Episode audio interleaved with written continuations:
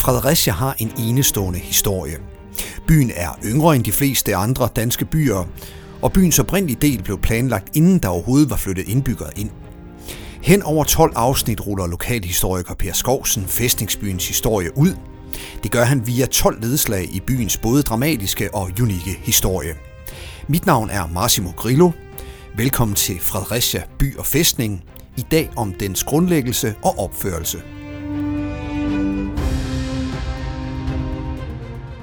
Per, hvad er det, der er så, øh, så særligt ved øh, Fredericia? Det, der gør Fredericia specielt i forhold til så mange andre byer og grundlæggelsen af Fredericia, det er, at man planlægger en by, hvor der i forvejen ikke er nogen beboelse og nogen bebyggelse. Og det vil sige, at man har fuldstændig frit spil. Og derfor så sætter man en passer på kongens punkt, her hvor vi er nu, og trækker en kvartcirkel cirka en kilometer inde i landet. Og ud fra den kvartcirkel, der anlægger man så volden. Det danske farvand Lillebælt blev for første gang til en egentlig krigszone i det, vi kalder kejserkrigen i 1620'erne. Det var da Christian den 4. valgte at involvere sig i den europæiske storkrig, 30-årskrigen, med fatale konsekvenser for det danske kongerige.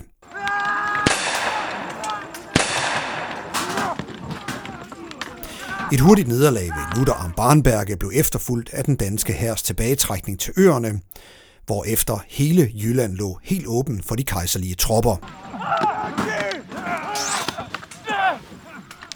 Disse besatte Jylland fra 1626 til 29 med plyndringer og afbrændinger til følge. Da kejserkrigen var forbi, stod det for rigets leder klart, at Jylland havde brug for et nyt fæstningsforsvar mod en indtrængende fjende. Flere steder langs Lillebæltkysten nord for Kolding blev foreslået til en befæstet by, men den blev aldrig realiseret, formodentlig på grund af manglende økonomisk formåen. I 1640'erne blev der opført en befæstet feltlejr ved Lyngs tæt på hvor den nye Lillebæltsbro ligger i dag. Den var dog ikke stor nok til at kunne bruges til en egentlig by. I 1643-45 var Danmark og Sverige igen i krig, og de svenske tropper invaderede Danmark under det, vi kalder Torstensonsfejden.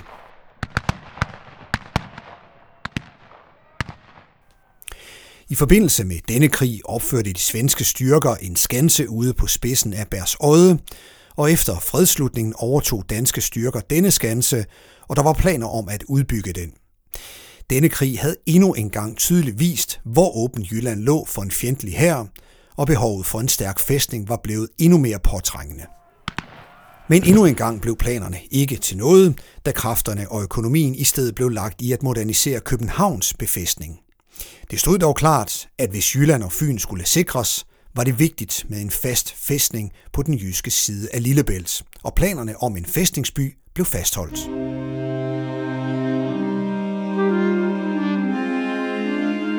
Så altså planerne bliver fastholdt øh, om en fæstning. Hvorfor er det så, at det lige bliver det her område? Der ligger jo i forvejen på den øje, der hedder Bers øje, en lille skanse, som har været benyttet i krige tidligere i 1600-tallet. Og den skanse tager man egentlig udgangspunkt i. Øh, det er det, der hedder kastellet i dag. Og her fra, kong, fra kongens punkt, øh, hvor man sætter passerbenet, der trækker man så faktisk to øh, gader, kongens gade og den gade, der i dag hedder Oldenborggade. Øh, de, danner, de mødes i en, i en ret vinkel, og, øh, og er egentlig grundlaget for hele den øvrige del af byplanen. Sådan at alle gaderne i Fredericia øh, følger øh, Kongensgade nord-syd, eller følger Oldenborggade øst-vest. Den oprindelige plan var faktisk også, at man ville lægge nogle kanaler inde i byen, sådan at det var muligt at sejle direkte ind i byen. De kanaler, de ville så danne nogle øer, og på de øer er det så tænkt, at man øh, skulle bygge et provianthus, en børs, måske et slot. Og i Kongens Punkt, hvor vi står, øh, bygger man også det første rådhus, øh, som, som bliver bygget i 1650'erne, da byen er helt ny og i sin vorden. Det bliver så senere ødelagt, men, men Kongens Gade var oprindeligt tænkt som hovedgaden. Derfor har den også navnet Kongens Gade. For enden af Kongens Gade skulle der være en, øh, en port ind til Fredericia, øh, sådan at, at når man kom udefra, øh, så kom man ind igennem porten, og så lå Kongens Gade, den største gade, den bredeste gade, den fornemste gade, så lå den foran den, den øh, besøgende til, til Fredericia by. Så kan man sige, at det simpelthen øh, ja, strategisk og på alle måder planlægningsmæssigt bare var, øh, ja, Fredericia bare var et bedre sted end, end alle de andre? Det, der, det, der er tanken med en fæstning på den jyske østkyst, er, at man, man skal have det, man kalder en flankefæstning. Og det vil sige, at man skal have en, øh, en mulighed for at, at gemme soldaterne væk inde i en fæstning, eller beskytte soldaterne og befolkningen inde i en fæstning, og samtidig så skal man sørge for, at forbindelsesvejene til, øh, til Fyn, at de er i orden. Både så man kan eventuelt kan undsætte en, øh, en her, hvis den kommer i knibe, eller man kan få friske forsyninger fra den øvrige del af Danmark, altså fra øerne. Og det gør man af søvejen, og, og øh, der er jo ikke særlig langt fra Fredericia til, øh, til Strib.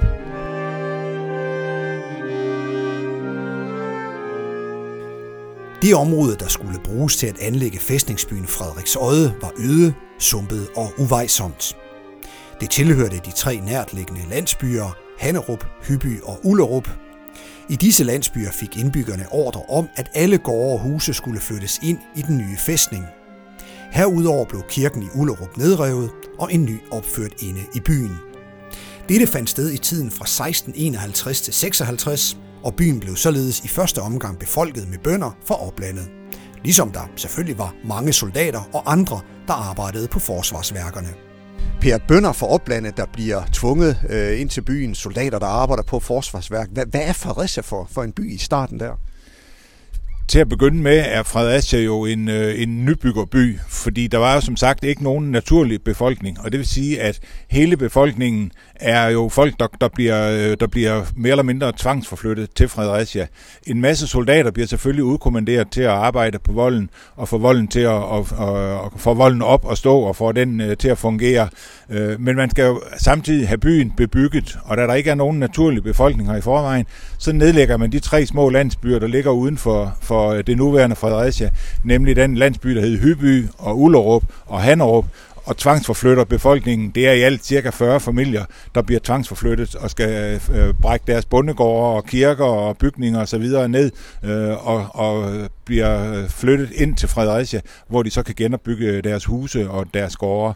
Og det bliver jo den første del af Fredericias befolkning. Det bliver jo et sammensurium med af bønder og, og øh, soldater og øh, øh, forskellige daglejere, som ser en mulighed for at komme til Fredericia og få en, en, en form for arbejde.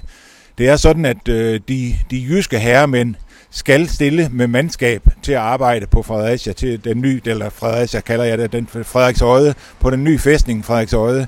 Øh, og herremændene fra Sjælland og Fyn øh, bliver, bliver tvunget til at skulle øh, levere forsyninger, altså madvarer og boliger osv. Til, øh, til alle de her arbejdere, der er på volden. Per, det er selvfølgelig en anden tid, men det lyder lidt voldsomt med bare en, en tvangsforflyttelse. Ved man noget om, hvordan det kom til at fungere?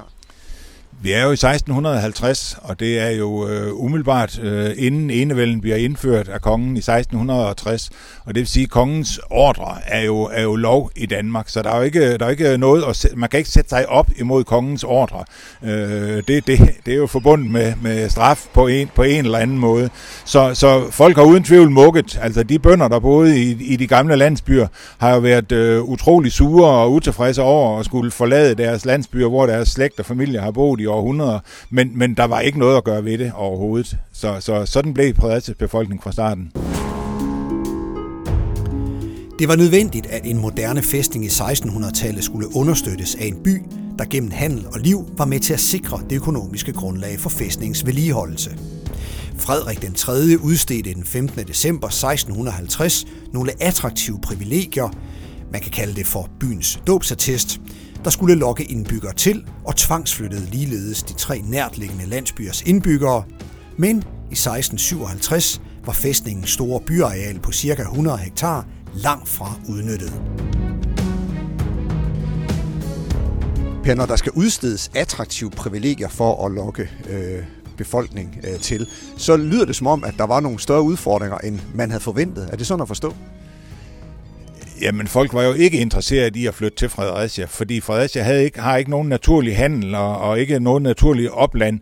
Øh, der var ikke mange øh, indbyggere i byen på det tidspunkt. De fleste var soldater, og derfor så prøver kongen at lokke med forskellige privilegier, øh, både i den første tid fra 1650 til 1657, men faktisk også i de følgende århundreder øh, bliver der religionsfrihed eller mulighed for religionsfrihed øh, i Fredericia, og derfor så får byen den blandede befolkning, som, øh, som den får. Men det lyder simpelthen til, at det, det, det, var, det var nødvendigt. Jamen, det har været nødvendigt. Fredericia havde ikke øh, Fredericia var ikke et populært sted at flytte hen. Øh, det har jo været lidt Klondike, det har været øh, soldater, og det har været øh, tilflyttere, det har været landstryger. Det har ikke været et sted, man, man øh, søgte sikkerhed med sin, med sin familie. Øh, der var ikke noget eksistensgrundlag, der var ingen, ingen handelsmuligheder i Fredericia.